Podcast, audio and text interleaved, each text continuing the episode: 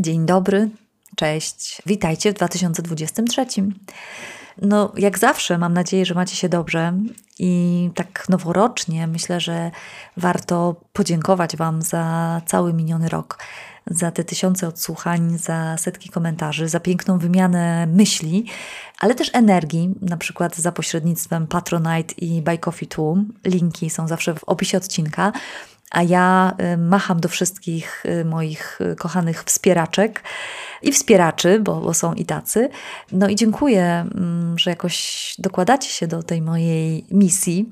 Jeśli macie taką możliwość i ochotę, to bardzo Was zapraszam do takiego wsparcia w każdej formie. Mm, mam nadzieję, że spędzimy razem kolejny rok na tych małych lub większych krokach w kierunku lepszej relacji z modą, szafą, światem i samymi sobą. No bo jednak zawsze warto od siebie zaczynać, e, żeby robić coś z sensem, z głową, z sercem. No ja na przekór dobijającym raportom o stanie świata, a właściwie przez nie, czy dzięki nim, zamierzam nadal pielęgnować tutaj nadzieję w mroku, motywować Was i siebie do wysiłku, do ekozmian, no i mam nadzieję inspirować y, dobrymi przykładami, y, ale też super gośćmi i gościniami, bez których no, nie wyobrażam sobie tego podcastu i naprawdę są moją wielką radością te wszystkie spotkania. Także możecie się spodziewać y, solowych rozkmin oraz rozmów z osobami, które potrafią objaśniać nam świat i to nie tylko ten świat mody. No bo jak już pewnie wiecie, w odpowiedzialnej modzie jedziemy dosyć szeroko, to znaczy skupiamy się zarówno na skali makro, jak i mikro, czyli z jednej strony demaskujemy mechanizmy fast fashion, a z drugiej czasem przysiadamy na skraju szafy i robimy porządki albo zastanawiamy się, jak wybrać nietoksyczne majtasy. Nic się nie zmieniło, dalej będzie to taki patchworkowy miks y, wątków, tematów. No i Czasem też zostawimy branżę mody w spokoju, by pogadać o innych zjawiskach czy problemach, tylko po to, żeby ponownie odkryć, że jednak wszystko jest połączone i my wszyscy też jesteśmy połączeni i połączone, chociaż czasami na pierwszy rzut oka trudno w to uwierzyć.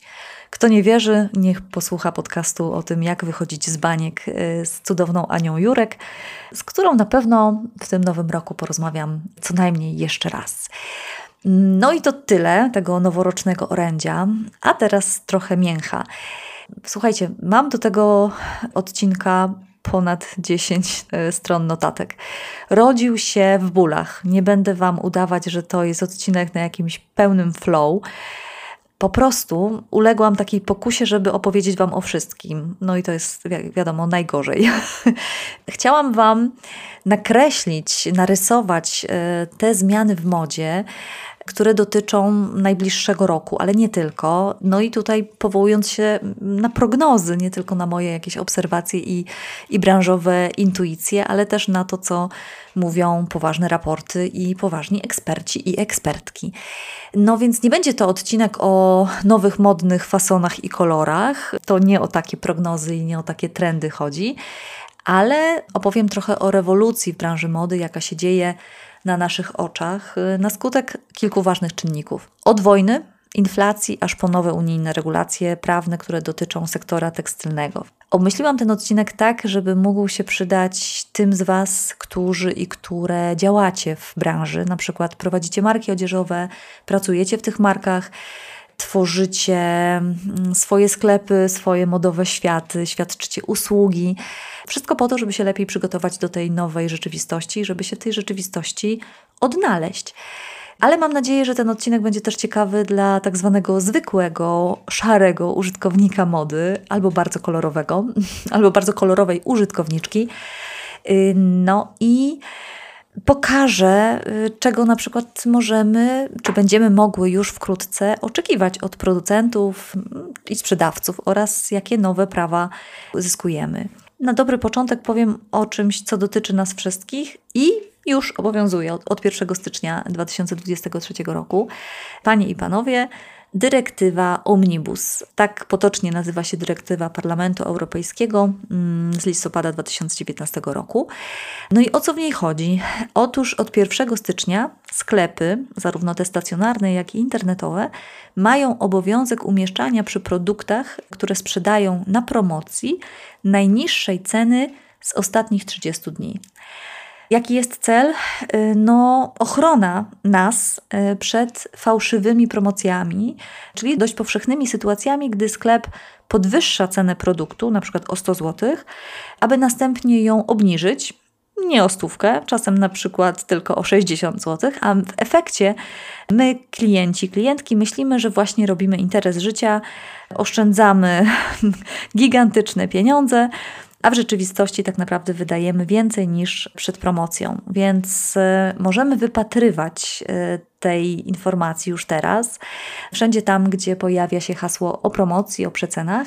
W praktyce najniższa cena w sklepach internetowych pojawia się jako trzecia, obok tej regularnej ceny i ceny promocyjnej. Chociaż, uwaga, często bardzo dyskretnie, małym druczkiem, w bladym kolorze, ale jednak. No, ten pierwszy dzień czy pierwsze dni e, od wejścia w życie tej dyrektywy w Polsce pokazały, że praktyka oferowania fałszywych promocji jest naprawdę dość powszechna. Mm, kilka minut e, wystarczyło, żeby pojawiły się w mediach społecznościowych e, screeny ze sklepów, które pokazywały produkty, które w promocji były nawet o kilkaset złotych droższe niż w ostatnich 30 dni, więc najczęściej ta cena, jeśli nawet nie była tak e, szokująco wysoka, to była po prostu identyczna albo minimalnie niższa. No to by było, słuchajcie, tyle w temacie szału poświątecznych wyprzedaży. Nomen omen. A propos wyprzedaży, w najbliższy wtorek e, zobaczycie mnie w Dzień Dobry TVN, gdzie będę właśnie o wyprzedażach mówić posłuchajcie, a potem dajcie mi jakiś feedback po telewizyjny. No dobra, no to jest o omnibusie. Wróćmy do niego na chwilę. Trochę oczywiście żałuję, że ta dyrektywa nie weszła przed Czarnym Piątkiem, bo może ostudziłaby wiele takich euforycznych, y, niepotrzebnych zakupów i świat nie pobiłby kolejnych rekordów wydanej w jeden dzień kasy. No ale dobrze, że omnibus już jest, że działa i że mam nadzieję przyda się w najbliższy kolejny naprawdę czarny piątek. Mm, no a gdy już jesteśmy przy przecenach, zerknijmy na chwilę do raportu State of Fashion. A właściwie to nie będzie taka chwila, bo ja dzisiaj o tym raporcie powiem dużo, ale właściwie najwięcej. To jest raport, który każdego roku publikuje we współpracy dwóch takich bardzo opiniotwórczych graczy na tym modowym rynku. Mianowicie portal Business of Fashion i korporacja McKinsey. Opublikowany raport wskazuje największe wyzwania dla branży mody. Wyraźnie podkreśla, że to, co będzie no, tym głównym takim driverem, jeśli chodzi o zmiany w modzie, to będzie ta sytuacja geopolityczna, po naszemu wojna Rosji z Ukrainą i kryzys energetyczny oraz makroekonomiczna, czytaj inflacja, zakłócone łańcuchy dostaw, znaczny wzrost stóp procentowych i inne problemy, których nie boi się tylko nasz polski jastrząb y, z NBP. Według raportu aż 85% ankietowanych szefów firm odzieżowych wskazuje, że inflacja to jest ten najważniejszy czynnik, który kształtuje obecnie branżę mody. No, jak patrzymy na swoje paragony, to myślę, że wszyscy czujemy mm, taki dreszcz niepokoju, a przynajmniej wiele z nas. E, na pytanie, czy w obliczu zubożenia masowo przestaliśmy kupować, Najrozsądniej jest odpowiedzieć niezupełnie. Tak jak pandemia nie zmieniła nas w refleksyjnych minimalistów doceniających zwykłe przyjemności, swoją szafę i prowadzących dzienniki wdzięczności, tak e, inflacja nie zmienia nas w minimalistów także. Gdyby tak było, pewnie globalne przychody przemysłu e, w 2021 nie wzrosłyby o 21% w porównaniu do 2020 a wzrosły. Branża dalej się rozwija. No, branża miała się dobrze także na początku 2022 roku, odnotowując wzrost przychodów na poziomie 13% w pierwszej połowie roku, więc I 2021 i początek 2022 roku był dla branży mody łaskawy. Czy dla wszystkich graczy? No nie, ale wiadomo, że mówimy tutaj o takiej analizie globalnej. Moi tajni informatorzy z branży donoszą, słuchajcie, zawsze chciałam to powiedzieć, że nawet kilkudziesięcioprocentowy wzrost cen odzieży i dodatków nie wpłynął negatywnie na poziom sprzedaży w tych markach, yy, z którymi rozmawiałam. Bardzo często yy, wskazywali oni, że po takim chwilowym szoku klienci przyzwyczajali się, być może zaciskali zęby i jednak kupowali dalej. W końcu tak myślę sobie, że nasza kultura masowa nauczyła nas, że właściwie zakupy są lekiem na wszystko, z inflacją łącznie. Więc e, jeśli ktoś nie wierzy, niech sprawdzi właśnie wyniki żniw w czarny piątek i spróbuje mnie przekonać, że e, wówczas polują e, klienci, a nie marki. Dobra, Wracamy do raportu. Raport potwierdza moje obserwacje z obszaru globalnej religii kapitalizmu, czyli kupujemy dalej. Na liście modowych superzwycięzców, czyli takich y, top 20 spółek giełdowych pod względem zysku ekonomicznego, obok firm z kategorii odzieży luksusowej i sportowej, Wspina się też segment dyskontowy. O czym to świadczy? No, o tym, że zachowania zakupowe oczywiście zmieniają się i różnią się w różnych grupach dochodowych. No i tak, osoby o wysokich dochodach, które mają oszczędności, które mają zdolność kredytową i mm, czują się po prostu bezpieczniejsze w swoim miejscu zatrudnienia, one prawdopodobnie w 2023 będą nadal kupować modę i to bardzo możliwe, że będą dalej wybierać modę z wyższej półki. Natomiast konsumenci o niższych dochodach będą ograniczać wydatki z tej grupy, ale będą też szukać tańszych sprzedawców, będą szukać promocji, rabatów, a szczególnie deklarują to ludzie młodsi. Ponad 75% przedstawicieli pokolenia Z i milenialsów e, w Stanach Zjednoczonych stwierdziło, że podejmie kroki w celu lepszego zarządzania finansami. Bardzo odpowiedzialnie w porównaniu z 64% pokolenia X i 53% pokolenia wyżu demograficznego, czyli młodzi e, jakoś najmocniej tutaj zamierzają oszczędzać. Dodatkowo, a propos dyskontów, te wszystkie kanały off-price będą znacząco rosły. I tutaj się przewiduje, że niedługo e, takie właśnie sklepy czy, czy kanały sprzedaży, które z założenia proponują już przecenione rzeczy, że one będą stanowiły 12% przychodów branży mody do 2025 roku. Podobnie jak odsprzedaż, e, czyli no, też druga ręka, która ma rosnąć 11 razy szybciej niż sprzedaż detaliczna odzieży do 2025 roku. Czyli zobaczcie, jak bardzo zaczynamy się uczyć kupować no co sprytniej. Ciągle kupujemy, tylko kupujemy trochę inaczej. Wniosek? E, no, gdy mamy mniej kasy, często nie ograniczamy zakupów, ale szukamy tańszych rzeczy te ludowe mądrości o tym, wiecie, że co tanie to drogie, z czym się zgadzam. Tanie, bo drogie, bo po prostu badziewie nam się rozsypuje y, w kilka chwil i trzeba robić kolejne zakupy, znowu czegoś szukać i znowu wydawać pieniądze. No więc y, ta zasada, czy ta mądrość nie przemawia y, do ludzi epoki fast fashion. I dobra jakość, zakupy na lata to jest ciągle coś, co widać, no chyba tylko w naszej bańce. No ale to nie wszystko, y, bo w końcu właśnie nie każdy biednieje w kryzysie. McKinsey prognozuje wzrost sprzedaży towarów luksusowych o 5 do 10%, a pozostałe segmenty także będą rosnąć, ale już nie tak znacząco. No na przykład w USA to spowolnienie gospodarcze ma być silniejsze niż się spodziewano. Dalej psują nam szyki nowe ogniska COVID i idące za tym przystoje w produkcji. Na przykład w Chinach obecnie, słuchajcie, y, właściwie nie ma do Chin wjazdu. Słyszałam, że 70% pracowników mm, bywa na zwolnieniach, bywa nieobecnych z powodu y, właśnie zachorowań na COVID. Więc y, Europa ma dzisiaj kłopot z tym, żeby odebrać albo zamówić towar z Chin. No i sama Europa też cierpi na skutek kryzysu energetycznego.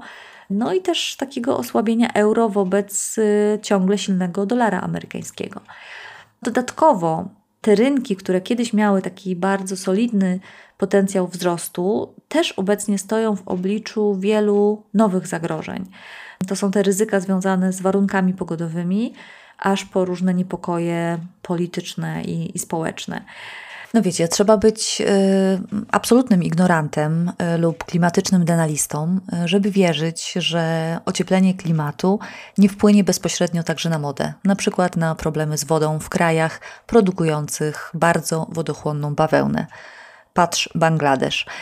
Już teraz zresztą ceny bawełny poszybowały w górę, no i widzimy to na sklepowych półkach w postaci dalszego zalewu y, poliestru, akrylu i innych y, plastikowych, ropopochodnych y, włókien. Więc w tym kontekście powrót do lokalnej produkcji i takie prognozy, które mówią o tym, że będą marki szukać takiego y, nowego otwarcia na współpracę z lokalnymi producentami, żeby lepiej reagować na szybko zmieniające się zapotrzebowanie konsumentów i właśnie te globalne zawieruchy. No więc te prognozy brzmią super. Y, powrót do lokalnej produkcji brzmi bardzo sensownie. No ale muszę się tu z Wami podzielić taką polską perspektywą, która została ostatnio zarysowana na jednym z wielu spotkań grupy roboczej Okrągłego Stołu dla Zrównoważonej Mody pod auspicjami ONZ, w którym jestem jedną z wielu zaangażowanych ekspertek. Otóż nasi lokalni producenci, a konkretnie szwalnie, mają się delikatnie rzecz ujmując słabo. Jeśli nie wszyscy, no to mm, przewaga czy większość. Tutaj winę za taką sytuację ponosi między innymi niski prestiż pracy szwaczki, który skutecznie odstraszył młodych ludzi y, od tej zawodowej ścieżki. No i problemem jest y, średnia wieku polskiej szwaczki, czyli wiek około emerytalny albo tuż przed.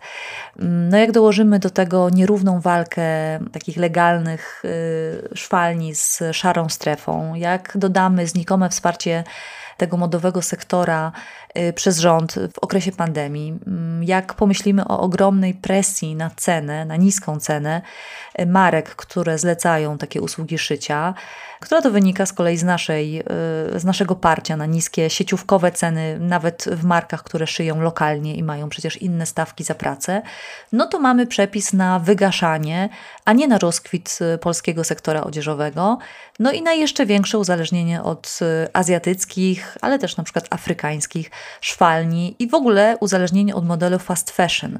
No, jaki zatem będzie ten rok dla branży? Hmm. Myślę, że y, taki jak dla większości z nas, czyli pełen niepewności, jak sobie poradzimy w czasie sztormu, który się nam przytacza na świat. No i oczywiście już wiemy, mm, że w kryzysach niektórzy zyskują, a większość, ta, która zawsze ma podgórkę, ma wtedy mm, zazwyczaj jeszcze gorzej. No, dla marek ta najbliższa przyszłość oznacza, że strategie marketingowe są teraz ważniejsze niż kiedykolwiek. No i będą dyrektorzy i dyrektorki marek jeszcze uważniej budować budżety i wybierać takie alternatywne kanały sprzedaży w poszukiwaniu większych marsz e, i większego zwrotu z inwestycji. Zapewne będą też jeszcze mocniej analizować nasze zakupowe decyzje i zbierać dane o nas, klientach i klientkach. Wszystko po to, żeby bardzo precyzyjnie kierować do nas e, swoje oferty. My to oczywiście super ułatwiamy, dzieląc się obficie i hojnie y, różnymi danymi, no chociażby w mediach społecznościowych, ale nie tylko. No, zostawiamy wszędzie ślady i właściwie myślę, że to takie śledzenie nas przez algorytmy jest już czymś powszechnym i czymś, do czego y, właściwie przywykliśmy czy przywykłyśmy. W raporcie wybrzmiał też mój a mam nadzieję nasz ulubiony wątek, czyli zrównoważona moda. Jeśli sądzicie, że w tych okolicznościach ten temat mm, został zawieszony na kołku, no bo cena, cena, cena, no to powiem tak, właściwie nie ma takiej opcji. I tak się rzeczywiście szczęśliwie dla nas wszystkich nie dzieje. To, jak marki zarządzają i komunikują się w tych obszarach zrównoważenia, to są kluczowe kwestie dla konsumentów, y, którzy E, mają taki krytyczny stosunek do branży, a tych jest coraz więcej. No, moda się zmienia za sprawą nowych przepisów i tej właśnie rosnącej świadomości konsumentów na temat negatywnego, delikatnie mówiąc, wpływu mody na kryzys klimatyczny. To oznacza, że marki będą musiały bardzo mocno, dużo bardziej uważać na to, co i jak mówią o swoich działaniach związanych ze zrównoważonym rozwojem. Bo to, że mówią, że wszyscy już mówią i coś komunikują, to myślę, że zauważacie, e, skoro nawet takie giganty patomody jak Shein e, komunikują zrównoważenie i zatrudniają, czy tworzą jakieś e, kolekcje, które Y, które mają udawać albo sugerować y, zielony rozwój, no to to jest dowód na to, że wszyscy dzisiaj uśmiechają się do tego świadomego konsumenta i próbują powiedzieć, że właściwie easy boy, easy girl, ogarnęliśmy wszystko i możesz kupować u nas jak gdyby nigdy nic. Niemniej, kwestia zarządzania komunikacją wokół tej zrównoważonej mody i w ogóle zrównoważenia jest kluczowa i będzie kluczowa, żeby uniknąć oskarżenia o greenwashing. Y, no i nie chodzi tylko y, o taki potencjalny uszczerbek na reputacji, ale nareszcie także o kosztowne grzywny. No bo wiecie, z tą reputacją jest tak, że nawet gdy marka nam mocno podpada, to nasz konsumencki bojkot często trwa nanosekundę, a w zasadzie jedynie tyle, ile mm, jakiś złośliwy, kąśliwy komentarz na Facebooku i często dokładnie na tym się kończy. Y, widzieliśmy to 10 lat temu po katastrofie szwalni y, tego wielkiego kompleksu w Rana Plaza w Bangladeszu, w której zginęło, przypomnę, ponad 1200 osób. Marki, które tam produkowały i których metki widzieliśmy między ciałami zabitych osób, mają się nadal w większości doskonale. Podobnie rzecz ma się teraz i bojkot marek, które nie opuściły albo pozornie opuściły rosyjski rynek po napaści Fiutina na Ukrainę, też nie bardzo nam wychodzi. Czyli marki mówią, bardzo nam przykro, no to naprawdę taka trudna sytuacja z tą wojną. My mówimy, ach, to fajnie, że chociaż Wam przykro, i przechodzimy do porządku dziennego z tą sytuacją i kupujemy dalej. Także sankcje, y, które miały Rosję pogrążyć, też nie powstrzymały wojny i jakoś nie porwały pozbawionych Ikei Rosjan do obalenia władzy, no i nie przeszkadzają też Rosji mieć inflację mniejszą niż wiele zachodnich gospodarek na poziomie kilku procent, a nie kilkudziesięciu, jak to jest u nas. No więc y, po 10 miesiącach wojny PKB Rosji spadło zaledwie o mniej więcej 3-4,5%, natomiast PKB Ukrainy obniżyło się o 35% dziesięciokrotnie bardziej.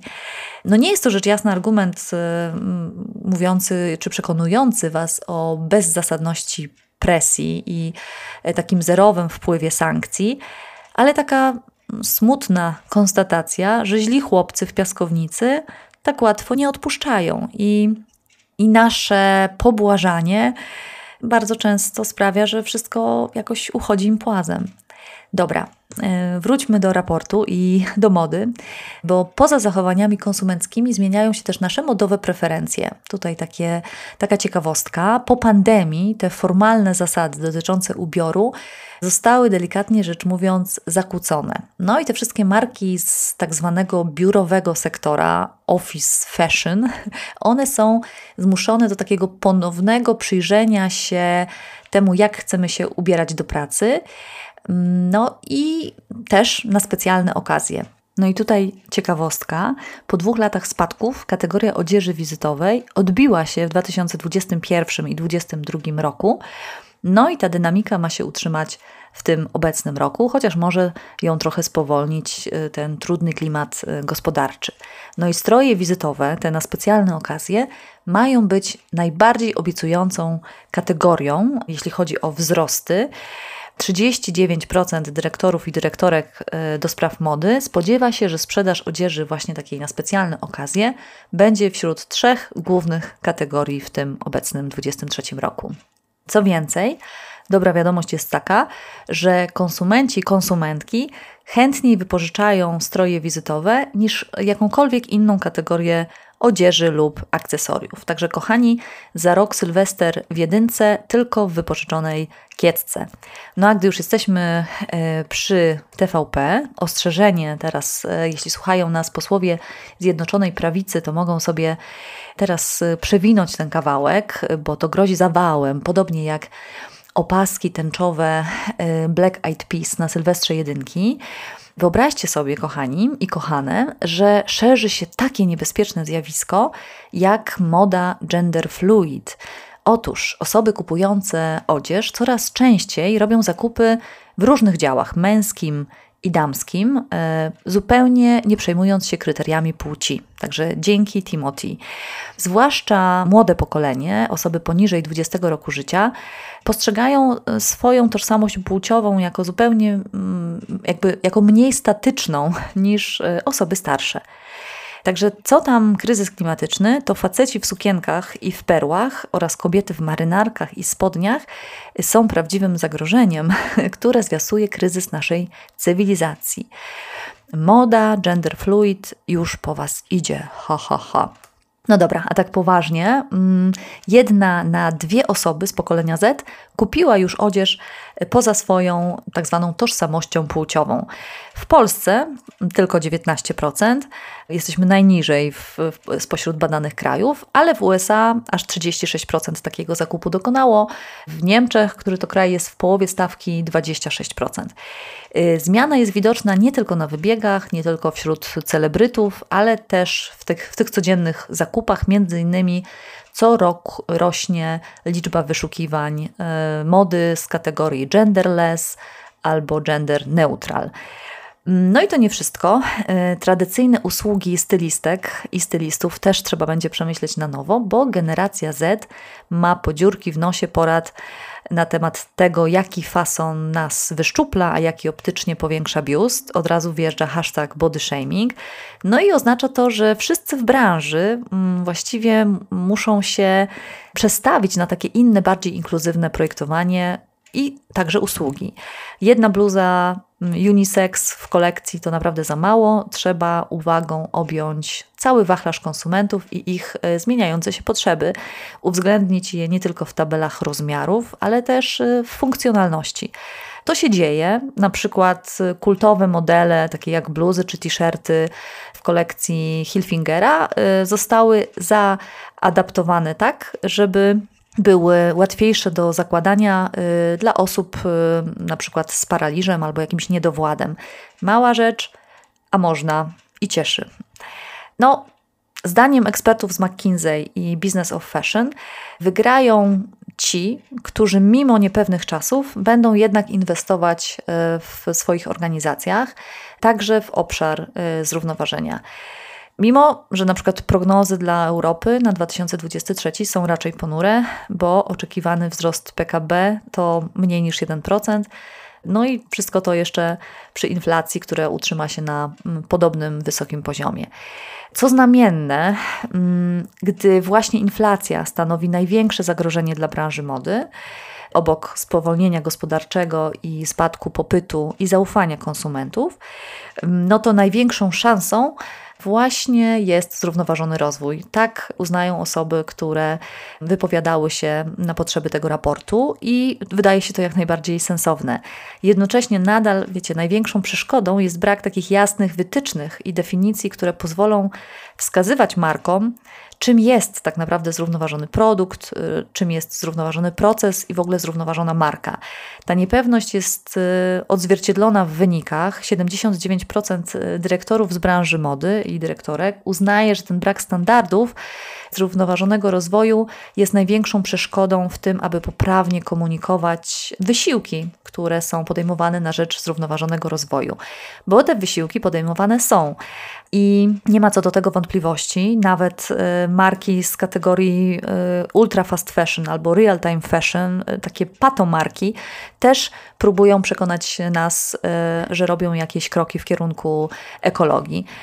W ogóle ten problem braku kompetencji w zespołach marek z zakresu ekoprojektowania, cyrkularności, takiej szeroko rozumianej transformacji w branży zgłasza niemal każda firma. Więc jeśli jesteście na początku do takiej swojej zawodowej ścieżki w branży mody, no to wiedzcie, że te tematy, o których my tutaj mówimy, to nie jest jakiś bonus czy ciekawostka, ale właściwie fundament dobrego przygotowania się do zawodu.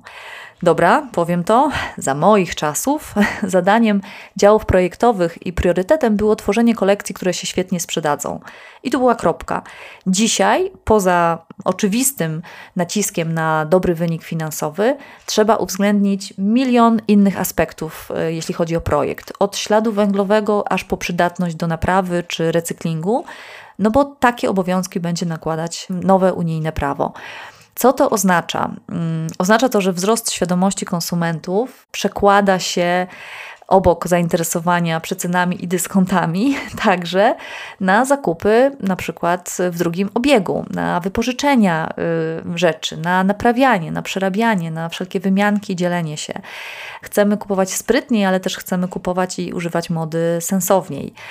Nie zawsze są to te same osoby, ale globalnie takie nastawienie i takie oczekiwania oczywiście kształtują ten rynek. Co ważne, to nie tylko my konsumenci będziemy szukać takich rozwiązań bardziej przyjaznych y, światu i nam, i naszej kieszeni, ale też firmy będą nam je oferować nie tylko z tej troski o świat, ale też z troski o przychylność inwestorów, banków, akcjonariuszy i wszelkich audytorów, którzy wkrótce będą też prześwietlać tak zwane raporty niefinansowe dużo bardziej wnikliwie. Nie chcę Was tutaj zanudzać tym tematem. Mm, powiem tylko tyle, że dotychczas raporty, które dotyczyły zrównoważonego rozwoju, nie miały takiej odgórnie jednej, jasno ustalonej formy i mogły być tworzone dowolnie i nie mogły być z kolei sprawdzane maszynowo, jakoś tak, y, wiecie, w, w taki automatyczny sposób. Ten obowiązek dotyczył największych spółek. Teraz stopniowo coraz mniejsze firmy będą włączane w tą transformację w modzie i będzie na nie nakładany obowiązek takiego niefinansowego raportowania. W praktyce oznacza to, że w najbliższych latach każdy podmiot z branży mody będzie musiał nauczyć się na przykład obliczać swój ślad węglowy, ślad wodny, a nawet wpływ na bioróżnorodność i lokalne społeczności. I to nie jest perspektywa kolejnych dekad, ale naprawdę kilku najbliższych lat. Ponownie Was poszczegóły odsyłam do raportu możecie sobie wygooglować albo kliknąć w udostępniony w opisie odcinka link. Chodzi o raport Zrównoważony rynek modowy, przewodnik po strategii Unii Europejskiej na rzecz zrównoważonych wyrobów włókienniczych o obiegu zamkniętym. No i temat zmian i tych nowych regulacji w modzie, on mnie w grudniu poniósł aż do Brukseli, gdzie na zaproszenie Komisji Europejskiej mogłam u źródła posłuchać o postępach w pracach nad tym uczynieniem szybkiej mody out of fashion, bo taka jest ambicja Unii Europejskiej, aby szybka moda wyszła z mody. Te kluczowe kroki naprawy mody dotyczą yy, zrównoważonego i transparentnego podejścia do łańcuchów dostaw, więc jest szansa, że dzięki takim narzędziom jak na przykład cyfrowy paszport produktu będziemy mogli wreszcie poznać całą drogę naszego ubrania od y, plantacji bawełny aż po sklepową półkę. Y, firmy będą miały między innymi obowiązek monitorowania i ujawniania wpływu swojej działalności na środowisko i na prawa człowieka. Zadziała też tak zwana rozszerzona odpowiedzialność producenta, czyli marka nie będzie już mogła odciąć się od swoich podwykonawców ale też będzie musiała się rozliczyć z tekstylnych śmieci, które wytwarza. Będzie trzeba wreszcie jakby deklarować i, i monitorować i y, wziąć odpowiedzialność za to, co wypuszcza się w świat, no i się po prostu ten, po sobie posprzątać, mówiąc y, najprościej. Tu też wchodzą y, te tematy ekoprojektowania, o którym wspominałam, y, dzięki któremu produkt ma się cechować trwałością, nadawać do recyklingu, ale też być wolny od niebezpiecznych substancji, hura, no a produkcja ma być bezpieczna dla ludzi i dla środowiska. Mm, wprowadzony też ma być zakaz sprzedaży na terenie Unii Europejskiej produktów powstałych z wykorzystaniem niewolniczej pracy, pracy przymusowej, w tym także pracy dzieci. Więc jest to rewolucja, bo tym samym regulując rynek europejski, bo przecież tylko to możemy zrobić w Unii Europejskiej, wpływamy jednak na światowe rynki. Na przykład śledztwo y, czy śledztwa ujawniające niewolniczą pracę w fabrykach w Bangladeszu, czy w Chinach, czy w Shein mogą skutkować banem na sprzedaż tych produktów na terenie wspólnoty europejskiej. Kolejna dobra wiadomość: ma być wstrzymany i zahamowany eksport naszych europejskich odzieżowych śmieci do krajów spoza OECD, jeśli nie będzie pewności co do ich odpowiedniego zagospodarowania. No to jest nadzieja dla takich miejsc jak pustynia Atacama, y, zasypywanych tonami jednorazowych ubrań z Europy. Karany ma być greenwashing y, i wszelkiego rodzaju hasła typu eco-friendly, które będą do tej pory mogły być tylko frazesem, bez pokrycia. Dzisiaj za takie deklaracje będą y, grozić kary. Mm, więc jeśli się rozmarzyliście, to uprzejmie donoszę, że wszystkie te regulacje są super, ale wymagają oczywiście dalszych prac aby z takiej listy sugerowanych i pożądanych praktyk stały się po prostu obowiązującym prawem, które też ma kto i jak egzekwować. To jest ta trudność, e, żeby to wszystko dowieść e, do końca. Jednym słowem, konieczne są tak zwane akty delegowane, które będą precyzować, te ogólne y, wymagania, na przykład odpowiedzą na pytanie, co dokładnie oznacza trwały produkt i jak tę trwałość obiektywnie mierzyć i porównywać, i tak dalej, i tak dalej. Niemniej, mm, ja mimo całej swojej niecierpliwości i tak się cieszę, że ta machina ruszyła, że regulacje są doprecyzowywane i globalne marki, i jestem tego pewna, i, bo widzę to od środka, y, zaczynają czuć ten wiatr przemian i naprawdę przygotowywać się y, do tych zmian i godzić się z myślą, że business as usual naprawdę się kończy. No i tutaj postawię kropkę. Wiem, że to jest odcinek z wysokiego C, mniej praktyczny niż porady o lepszym praniu, ale mam nadzieję, że jakoś e, pozwala Wam wejść z taką szerszą perspektywą w ten nowy rok dotyczącą mody, ale nie tylko. Mm, no ja wychodzę z założenia, że skoro w te marki fast fashion regularnie uderzam, no to chciałabym e, zamiast jednak się na nie obrażać, trochę też motywować je do zmian i wspierać w tej transformacji. Więc e, Bierzcie z tego wszyscy to, co y, uważacie za cenne i wartościowe. Macham jeszcze raz noworocznie. Życzę sobie, żebyście o mnie nie zapominali, mimo tych dwutygodniowych odstępów w publikacji odcinków. Jeśli macie chęć i możliwość, zapraszam do grona patronów na Patronite albo mm, wbijajcie na kawkę na Buy Coffee tu. A jeśli macie listę marzeń i takich wyczekanych tematów lub gości, gościń, których sobie życzycie, yy, no to proszę zgłaszajcie to w komentarzach albo w wiadomościach na Instagramie. Przypominam mój profil odpowiedzialnamoda.pl. Jest nas tam już prawie 10 tysięcy i prowadzimy naprawdę zacne rozmowy pod postami, ale też y, w wiadomościach prywatnych. Będzie mi miło, jeśli, jeśli się tam spotkamy. Mm, zdrowia, miłości. Resztę sobie możecie pożyczyć lub kupić z drugiej ręki. Do usłyszenia za dwa tygodnie. Cześć, dzięki.